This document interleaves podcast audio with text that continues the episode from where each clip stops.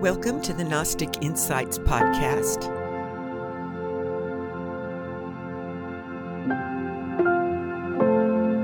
I'm your host, Dr. Cyd Ropp.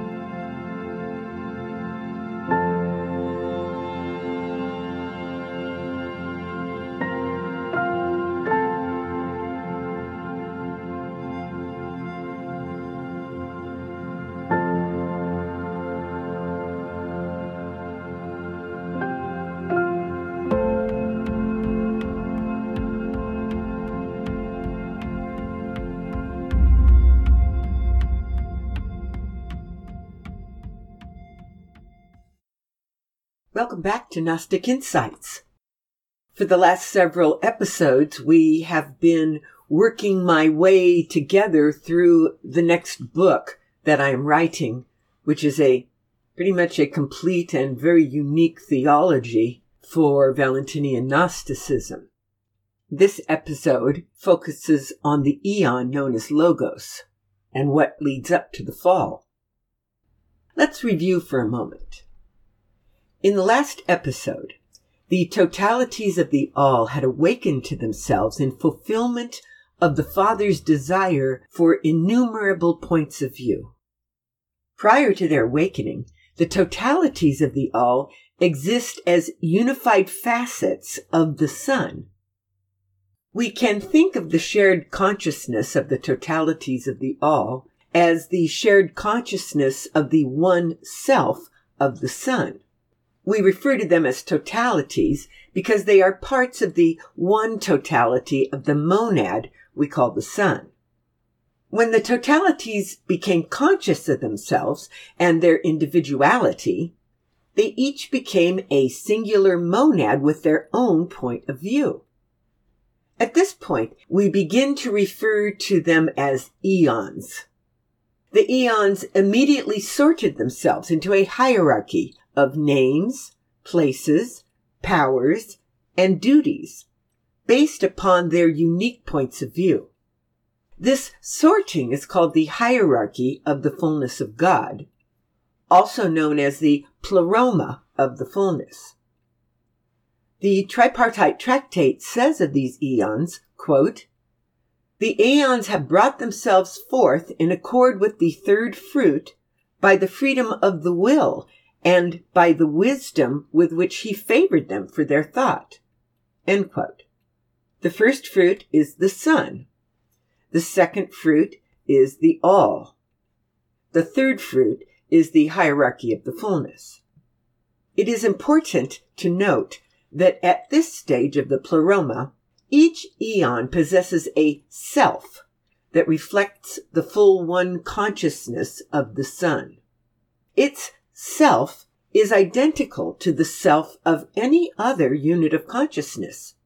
However, each eon now also possesses a newly formed ego that reflects its particular identity. This newly minted ego is a label that identifies a particular eon's name, position, station, and sphere of responsibility. Ego is the designation of individual points of view. For eons, the ego does not imply self-centeredness as we humans think of it, but simply the title for their names, stations, ranks, duties, and locations. Although the eons still dwelt within the single body of the fullness, they were now each an independent self with their own consciousness, identity, and will. Their variety required them to work together in order to remain in full agreement. For only through their union could they approach the Father's greatness. Here at Gnostic Insights and at A Simple Explanation of Absolutely Everything blog and book, we call that cooperative spirit and pattern the simple golden rule. The simple golden rule says that in order to build something greater than any of us can build on our own, we need to reach out to our neighbors with love, information, and assistance to work together on a common project for the betterment of all.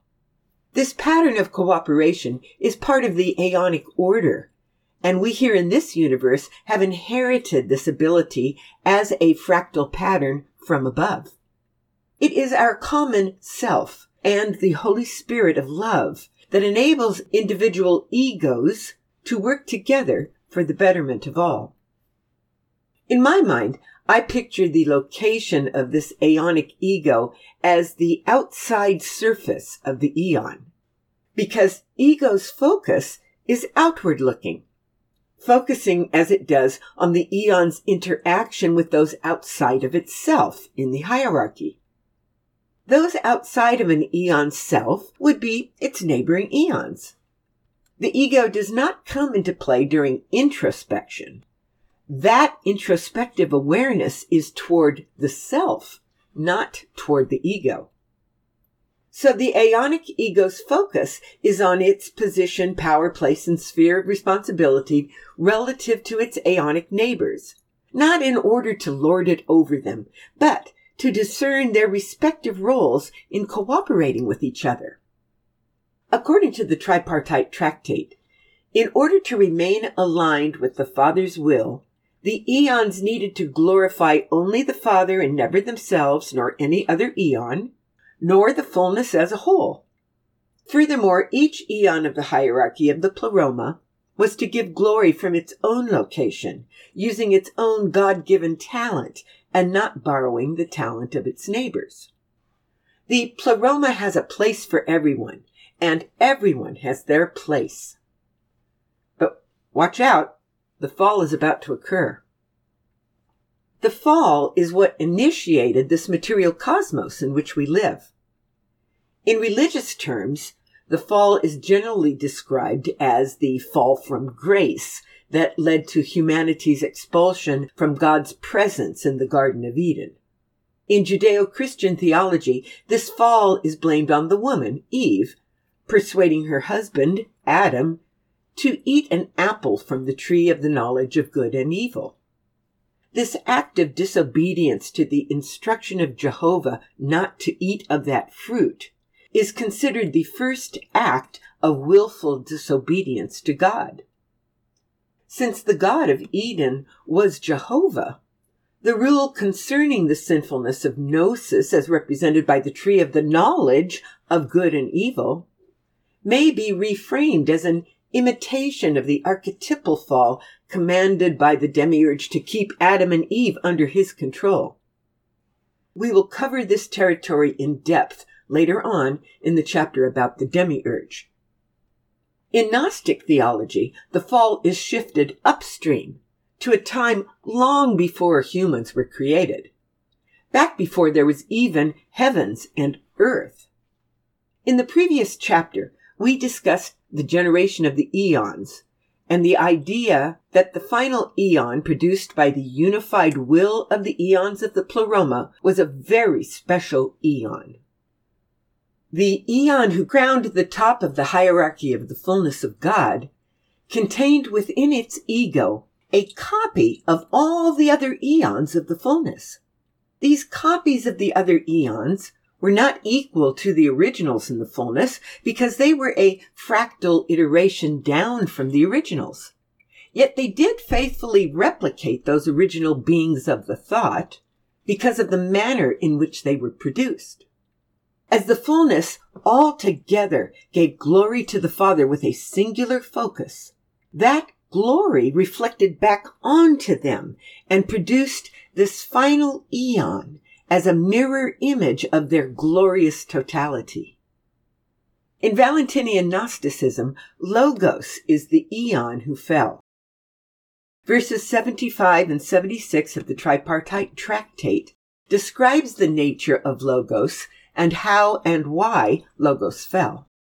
It is a unique feature of the Tripartite Tractate that the book does not describe the fall in terms of sin and blame but rather as an event that was destined to come about in order to usher in a new economy that differed from the ethereal pleroma where the eons dwell. Yet these two different stories, one of Adam and Eve and the other of the fall of Logos, both share the common features of disobedience to an explicit rule and a resulting expulsion from a paradisical existence out into the cold, cruel world. At the archetypal level, both of these tales describe the same type of event. But on the Gnostic side, this is the archetypal story, our prehistory, as fruit of these eons. The Adam and Eve story is a story that is similar, but it's a pale imitation of the actual fall of Logos. And the purpose of this imitation of that original archetypal fractal is, like most stories from the Demiurge, its purpose is to keep people in line, to keep them obedient to Jehovah. The final eon produced by the will of the Father was placed at the very top of the hierarchy. I liken its positioning to placing the star or an angel on top of a Christmas tree. This youngest eon carried within itself all of the traits of every other eon, perfect and complete. This was a very talented eon resembling the Son of God himself who also carried all of the traits of the eons within its singular self. This final eon was named Logos because he was also endowed with the ability to reason thoughtfully and to figure things out in a step by step manner.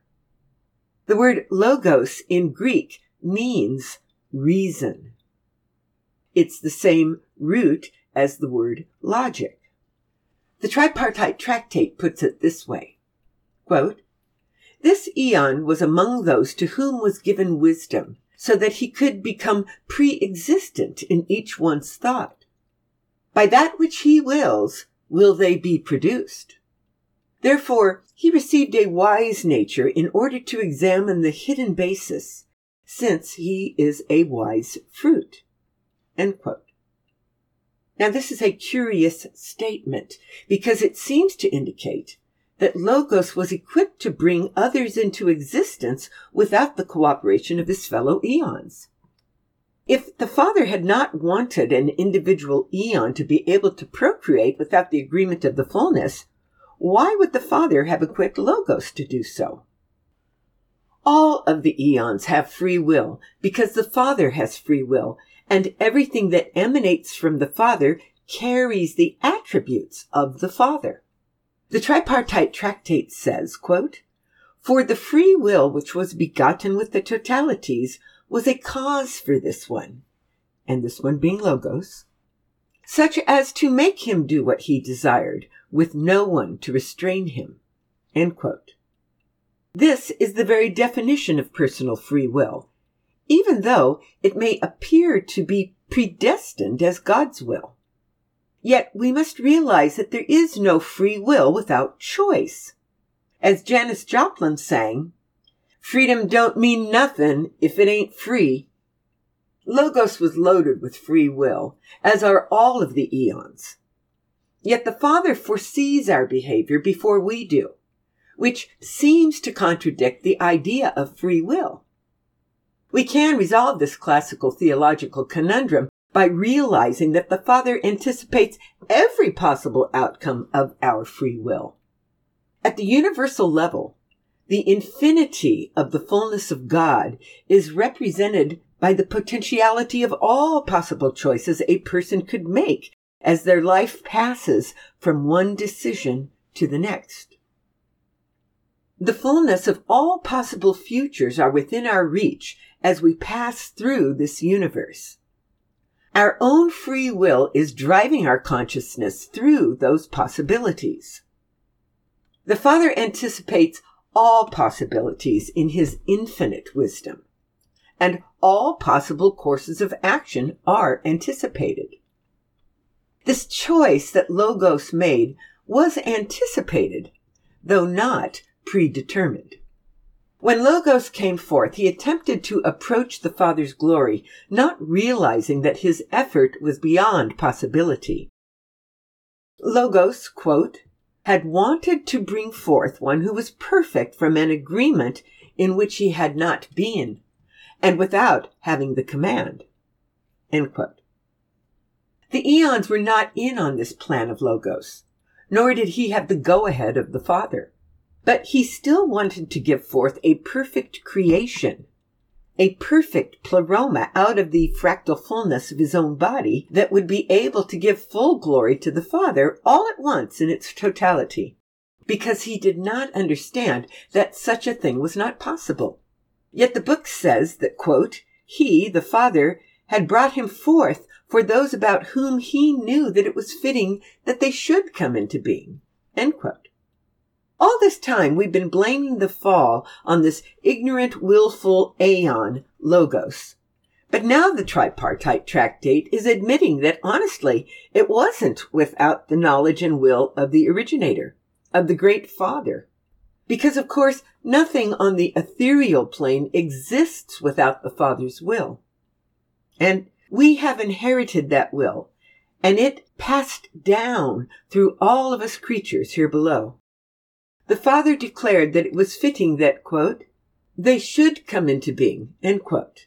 And they is us.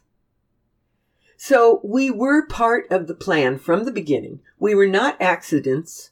We were not formed from a mistake. The Father knew this from the beginning, and he allowed Logos to fall from the ethereal plane on purpose so that the generations of the eons could eventually follow. We are the fractals of those emanations.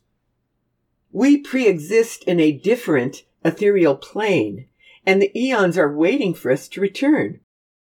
We are their fruit.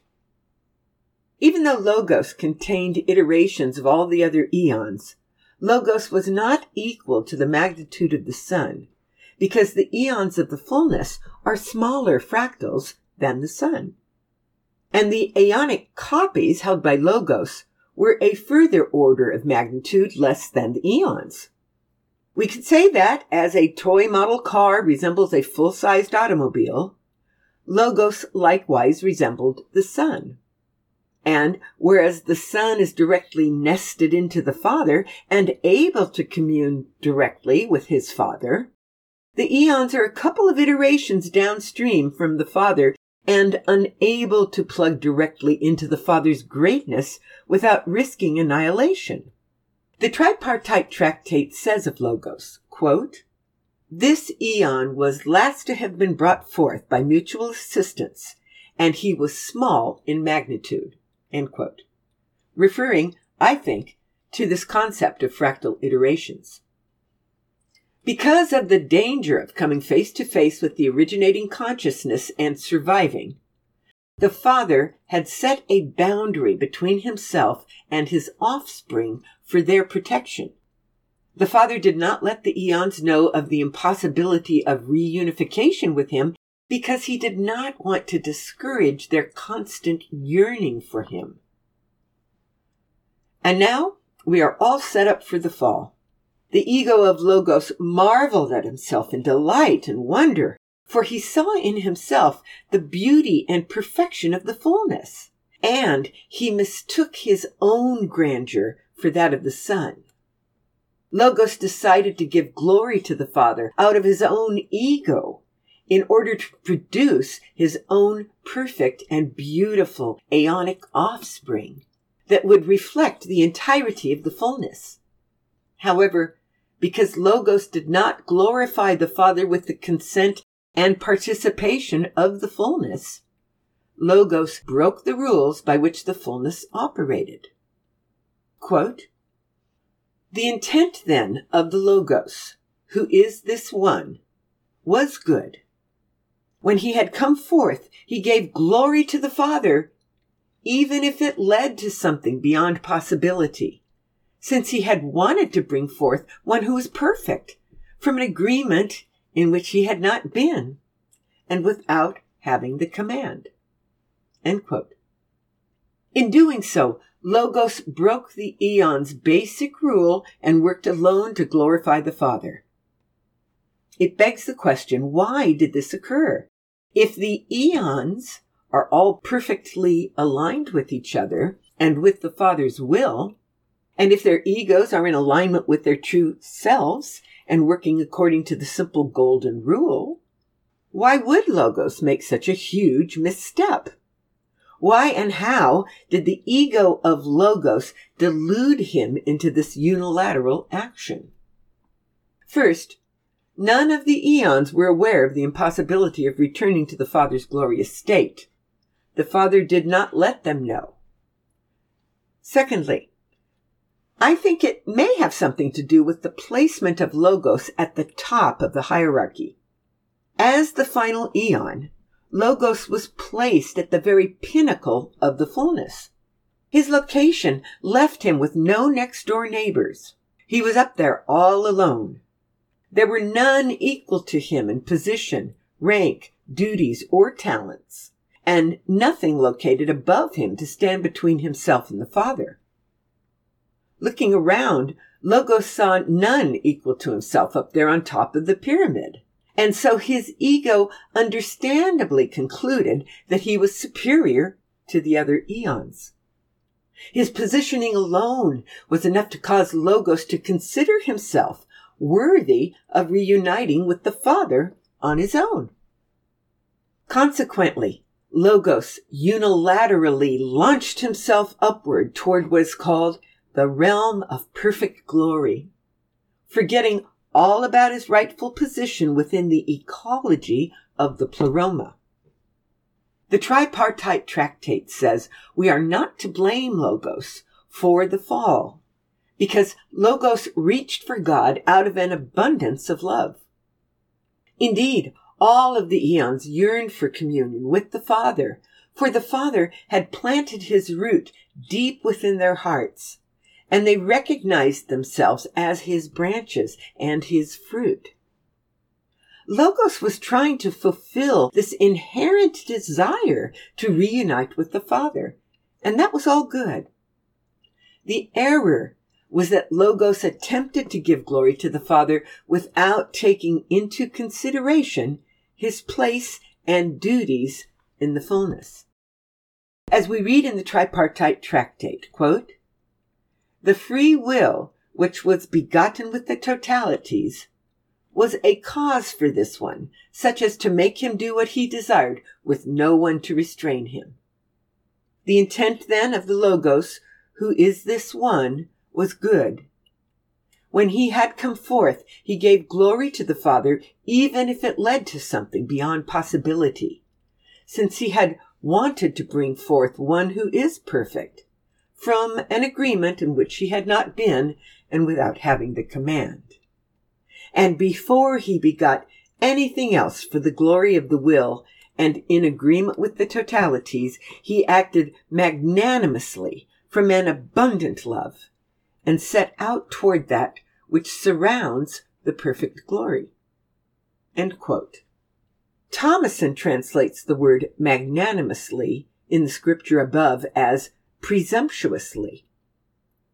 Quote, and before he had yet produced anything to the glory of the will, and in the union of the members of the all, he acted presumptuously out of an overflowing love and rushed forward toward that which surrounds the realm of perfect glory. Given that translation, the movement that resulted in the fall was presumptuous thought, which is a pretty good synonym for ego. Yet, the intention of Logos was good. The tripartite tractate is unique in its gentle assessment of not blaming Logos for the fall. The book says that this act of disobedience by Logos was within the will of the Father after all, and it was necessary to usher in an organization that needed to come forth, quote, for the revelation of the fullness. The tripartite tractate says, quote, For it was not without the will of the Father that the Logos was produced, which is to say, not without it will he go forth. But he, the Father, had brought him forth for those about whom he knew that it was fitting that they should come into being. The Father knew what would happen and the Father found it fitting that Logos should be conceived as he was and take the action that he did. The Father knew that this was the path that would lead to material creation, the economy that was to come.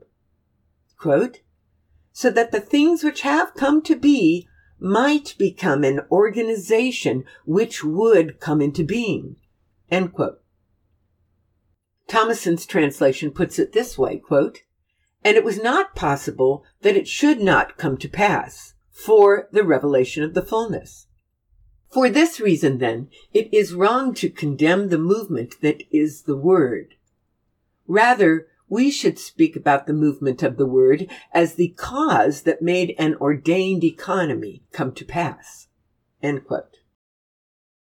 by the way, Thomassen's translation substitutes the Greek meaning, one of the Greek meanings of the word logos. He calls logos the word, which is how the New Testament generally translates it. In the beginning was the Word, and the Word was with God, and the Word was God. That could read, in the beginning was Logos, and Logos was with God, and Logos was God. What these verses are saying is that the fall of Logos was needed in order to create the next generation of fractals of the eons. This next generation of fractal iterations of the consciousness of the Father, the Son, and the fullness would come into being in order that the fullness would be revealed through them. We could say that it is through the fruit that came from the fullness into the fall that a new material hierarchy of God on earth was created. Logos doubtless thought he was going to instantiate paradise with his egoic act. What came instead was a fall from the fullness and the first experience of estrangement from the Father. This, then, is the Gnostic version of the original fall, a movement of ego away from reason, logic, interdependence, duty, and place, which led to the creation of this material universe. You may wonder why we spend time figuring out things that happened so long ago that our universe wasn't even created yet. The reason is because of that oft repeated maxim, as above, so below. Logos may have been the first to let his ego lead him astray, but he was certainly not the last. We follow the same patterns of behavior as the eons because the consciousness that flows from the Father into the Son and into the pleroma also flows into us. We are called the fruit of the pleroma, known as the second order of powers, and we are subject to the same eternal laws that govern the eons. We possess the same self that the eons possess, and we possess our own egos that govern our interactions with our neighbors and with the world that surrounds us. Our eternal self continues to reflect the one consciousness above, while our egos identify our individual roles. Our egos are so well developed that most of us mistake our egos for ourself, as did Logos so long ago. We will look more closely at this relationship between ourself and our ego later on in this book. In our next chapter, we will investigate the consequences of the fall and the rise of the deficiency. Thank you for spending this time with me. Thank you for helping me to write this next book. It's a very exciting process for me as I review all of our previous Gnostic Insights transcripts. They're mostly holding up well. A few minor polishes here and there, but nothing substantively different. Until next week, onward and upward, and God bless.